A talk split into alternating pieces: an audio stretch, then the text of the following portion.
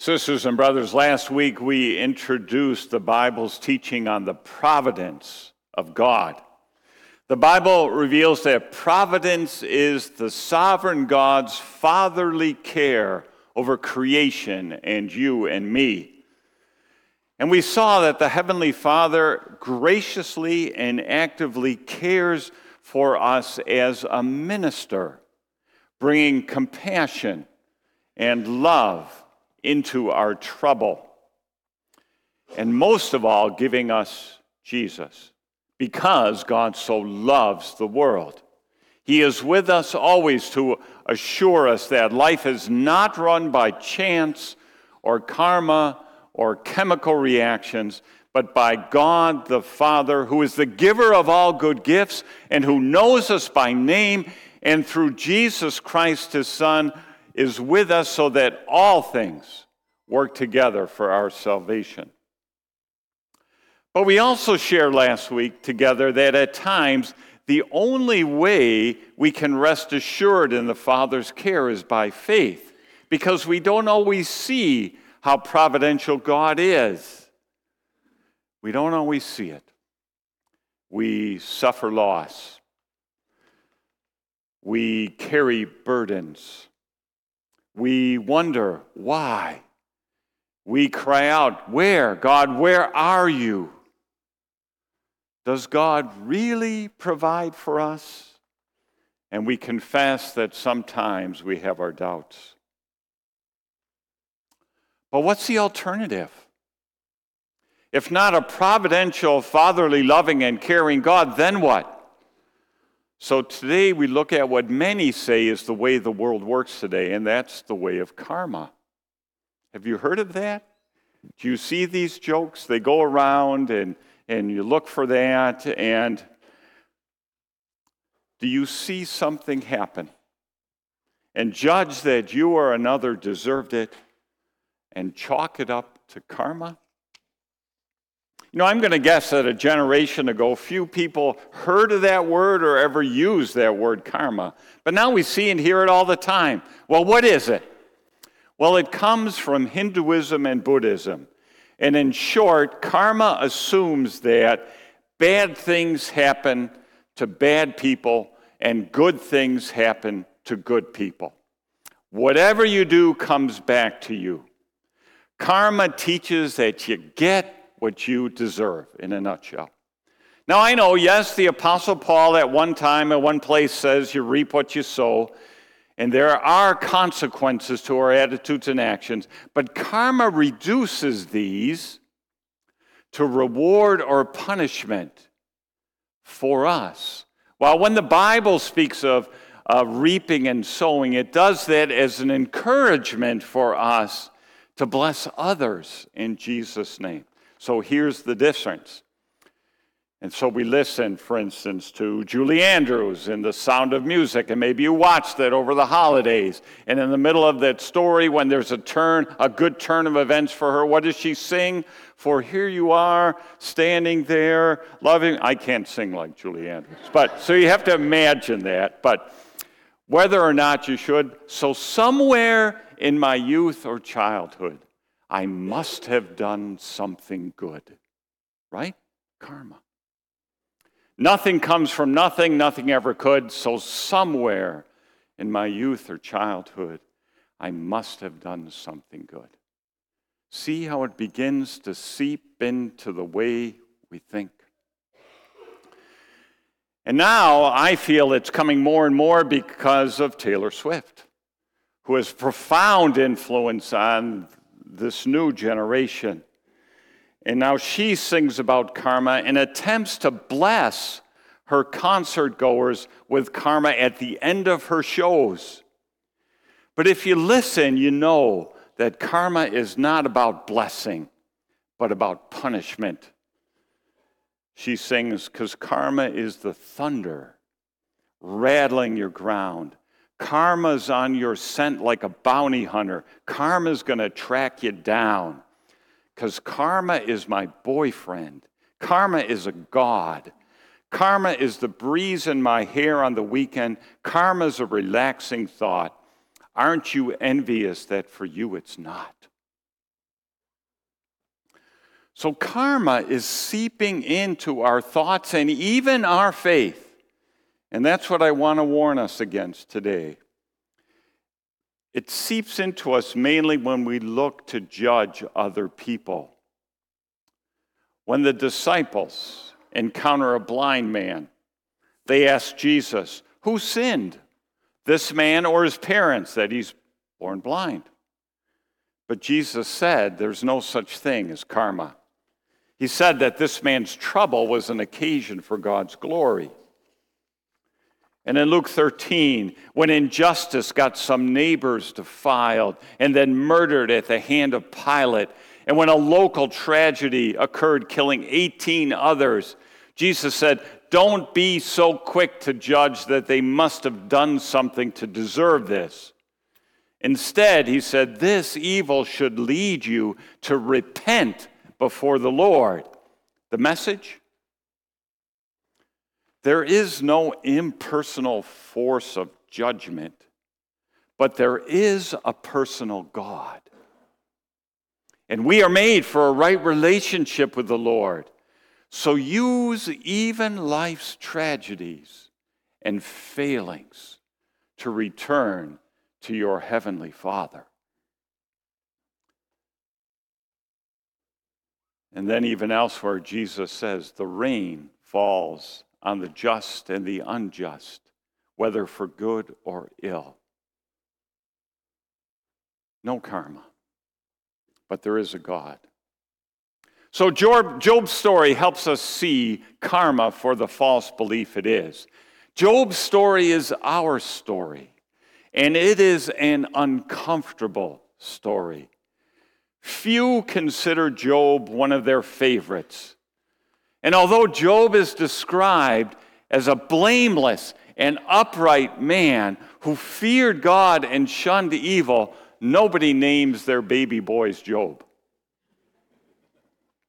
Nobody wishes to go through what Job suffered. He suffers ruin. He suffers an encounter with Satan. He suffers loss physically, materially, and relationally, and it's not his fault. What does Job's story reveal about God? Is God indifferent, uncaring, unable to help us? Well, if you listen to the Bible reading, you understood that that's not Satan's accusation. What Satan is accusing God of is being too good. No wonder Job is upright, he says to God. You shower him with blessings, you bought him out. God, you've bribed him. Verse 9 Does Job fear God for nothing? Satan replied. Have you not put a hedge around him and his household and everything he has? You blessed the work of his hands so that his flocks and his herds are spread throughout the land. But stretch out your hand and strike everything he has, and he will surely curse you to his face. So here's a clue that Satan is all about karma that karma isn't a harmless word, but something closer to the devil that we should shun and avoid even using. Satan assumes Job is only blameless and upright because he wants to get on God's good side, like a transaction. If I do good things, God will be good to me. Or its more sinister form, I better do good or else God is going to be out to get me. Well, let's see what the Bible has to say about this. As Job suffers, he doesn't know why, and neither do his friends. They come to be with him, to share his suffering. They want to minister him, like we talked about last week, but they imagine that Job's sufferings are some kind of karma not part of God's larger providential plan. They can't imagine that God is large enough to absorb this grief and these spiritual battles. They chalk it up to karma. Listen to Zophar's words, one of Job's friends. Job, if you devote your heart to him and stretch out your hands to him, if you put away the sin that is in your hand and allow no evil to dwell in your tent, then free of fault, You will lift up your face, you will stand firm without fear, but the eyes of the wicked will fail, and escape will elude them. Their hope will become a dying gasp. Do you get it? They're saying, Job, be better. If you do good things, God will be good to you. Because we know that if you do evil, you're going to be in trouble. Karma. But let me remind you, these are the words of Job's friends. God is angered at their words. At the end of the book, the Lord says to Job's friends, I am angry with you and your two friends because you have not spoken the truth about me as my servant Job has. You can't minister to another person with karma. So the message karma is not a thing. Karma is a cruel spin on life. It is impersonal. It robs God of his due as sovereign and providential. It lets us avoid relating to the Lord God. It tricks us into thinking life is up to me, that I answer only to myself, whether blame or reward. And so we should refrain from using it, even in jest, even as a joke. So, how do we live? By faith in the providence of God. We start by recognizing that all goodness and blessing comes from the hand of our Heavenly Father. Undeserved, unmerited, by grace from a loving God. The opposite of karma is grace and we'll find more assurance, more ability to trust in the providential hand of God, even in the hard seasons of life when we practice grace, practice receiving it, and practice sharing it. The Bible talks about grace, not karma, and talks about grace in two ways common grace and saving grace. Saving grace is that undeserved favor of God by which Jesus came to suffer for our sin and die on the cross to forgive us, to make us right with God, so that we live today and forever in a right relationship with God, justified, sanctified, made holy, and soon glorified in His presence. Saving grace. When we talk, though, about what happens on earth, this broken and rebellious earth that we live on live in and we talk about God's care for creation and providence, then we're focusing on common grace.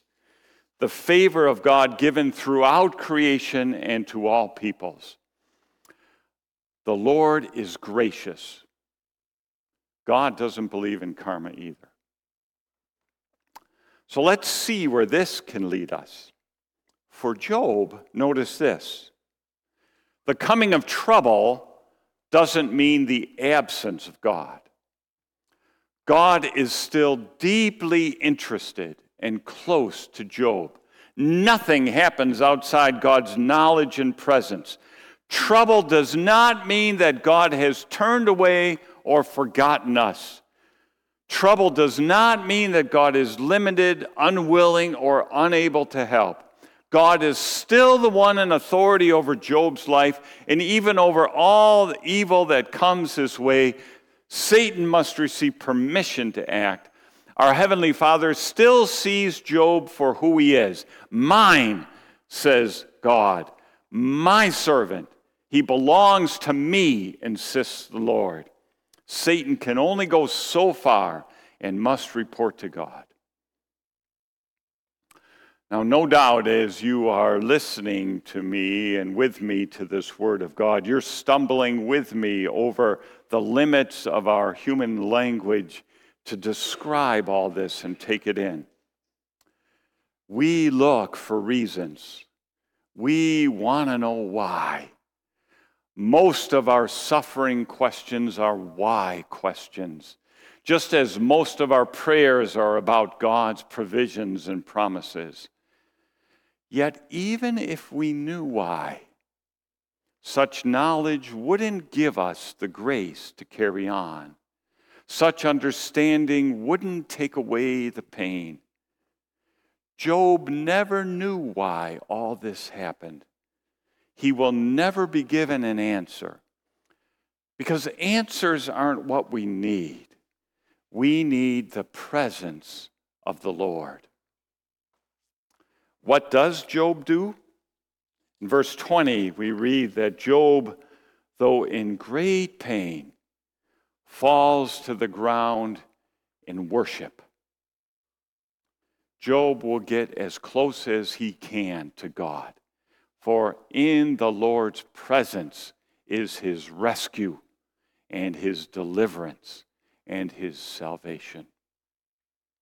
And more than anything, the Lord wants you close wants you and me to know, not just in our heads, not just as a verse we know by heart, but know in body and in soul and life and in death that nothing will separate us from the love of God that is in Christ Jesus our Lord. And the more we have occasion to trust, the more the Lord has occasion to draw near to us. What can be our response? Last week, we were encouraged to take up our role, take up the role of ministers, just as God ministers to us.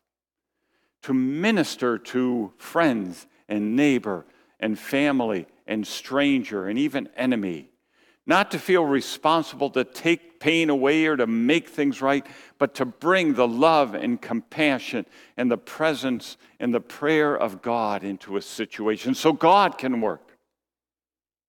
That's what we said last week.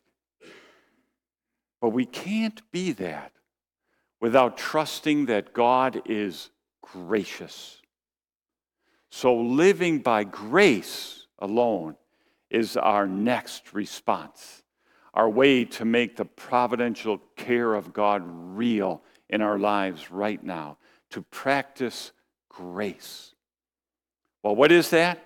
Well, it's not really a thing, right? It's God's, it's God's stance toward us, it's God's attitude toward us, it's God's unmerited favor given freely to you.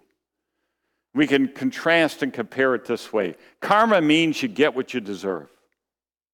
Mercy means you don't get what you deserve.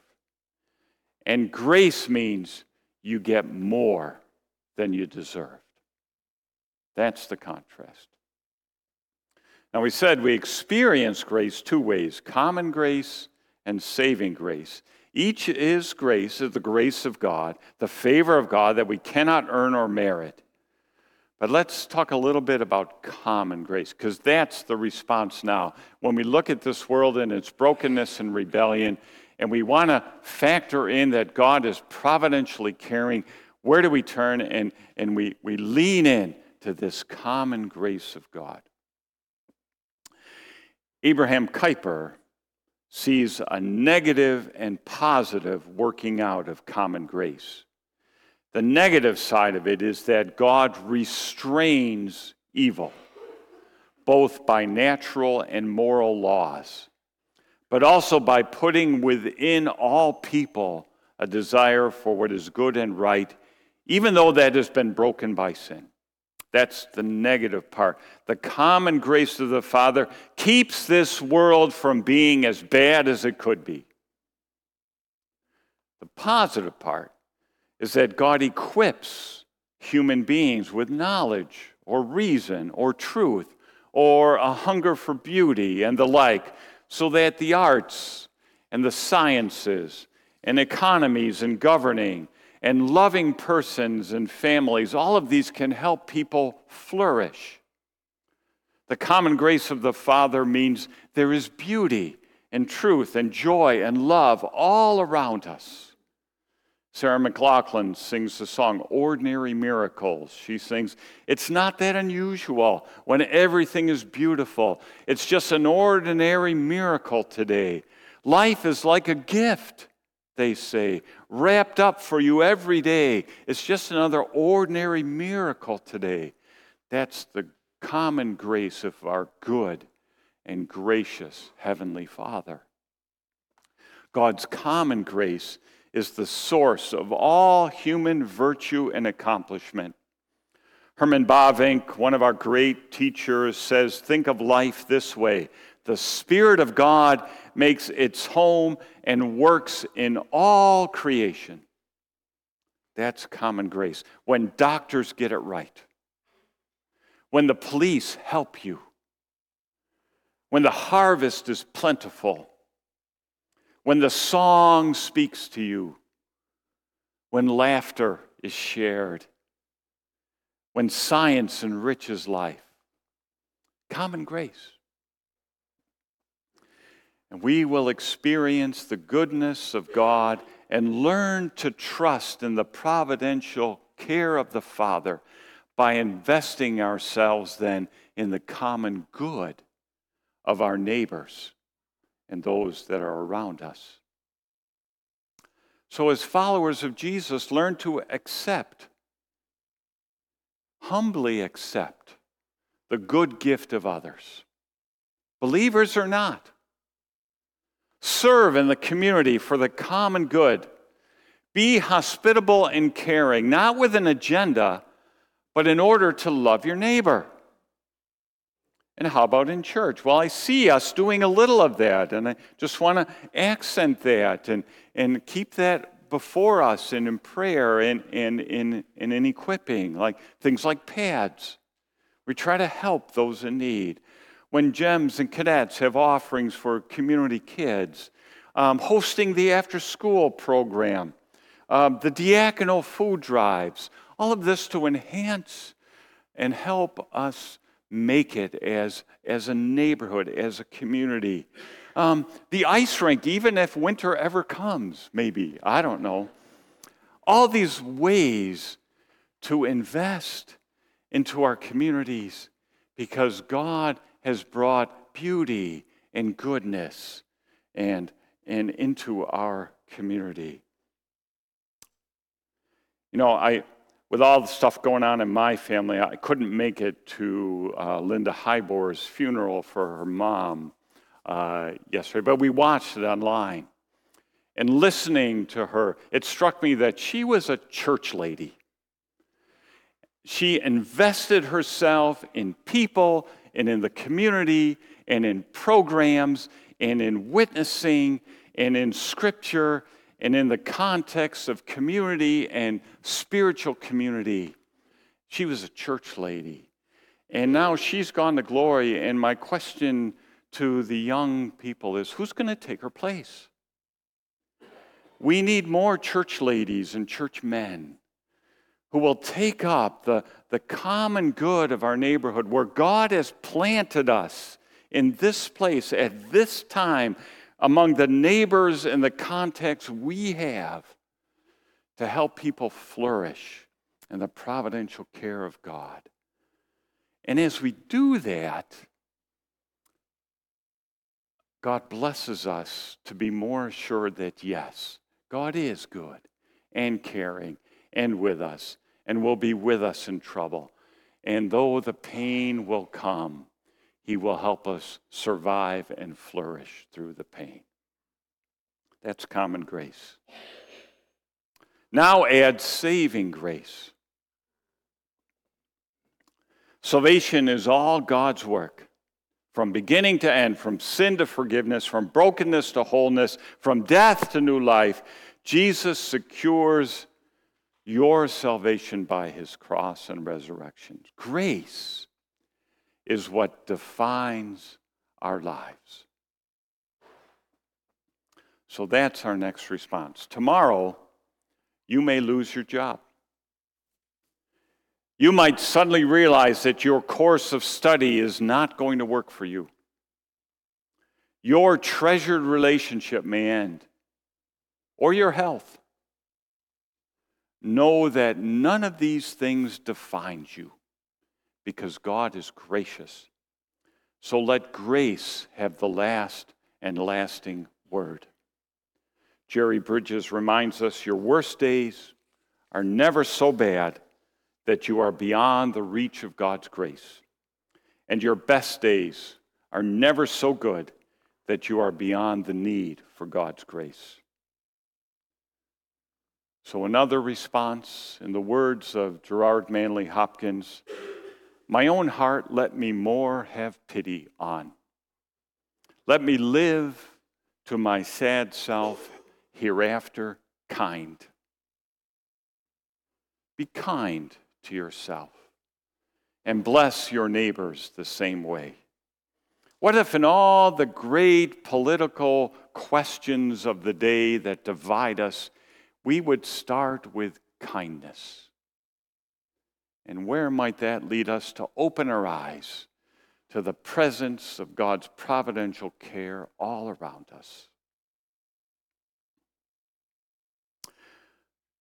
I love to preach about grace, but I feel each time like the amateur photographer trying to capture the breathtaking scene before me and the picture never quite gets it.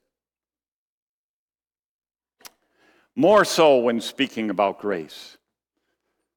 And the best thing about this coming week, should the Lord give us another day, will not be the words spoken this morning or the thoughts you had, however holy, but that you tried it out. You acted graciously in the confidence that God is gracious. What does that look like? Forgive when you'd rather get even. Love, even when you don't like what's going on. Include the excluded. Serve instead of being served. Give peace a chance. Give instead of take. Rejoice with those who rejoice, and mourn with those who mourn. Just know some will not understand. Grace can sound like a get out of jail free card.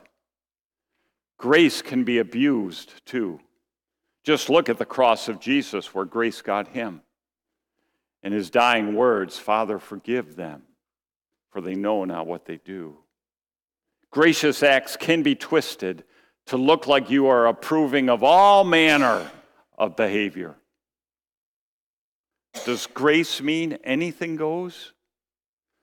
Well, if I look around, I have to answer that anything already goes.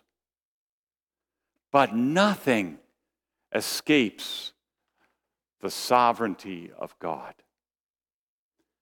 Listen to Psalm 56 from the message. You've kept track of every toss and turn through the sleepless nights. Each tear entered into your ledger each ache written into your book. And when Jesus lived among us, he kept track. The smallest offering, Jesus even noticed the poor widow give an offering of a penny. The smallest devotion, the awkward, the awkward spirituality, Jesus even protected the woman who anointed his feet with perfume. And even death, Psalm 116 says, precious in the sight of the Lord is the death of his saints. In the grace of God, all is in the end caught up in the glory of God. The gold, the silver, the costly stones, the wood, the hay, and even the straw. By grace through faith, even your sinful life is redeemed. All of it caught up in God's grace. Gordon MacDonald observes grace is the one thing the church has that you can't get anywhere else. The gospel comes down to this one word grace. And Philip Yancey challenges us grace is not the first word that comes to mind when people think of Christians. I'm convinced that the future of the church in this new century depends on how well we master this notion, this practice, this habit of grace. So instead of dabbling in karma, how about we invest in loving our neighbor? Be generous in grace, and the hope of the fatherly care of God will become evident to us all. Amen.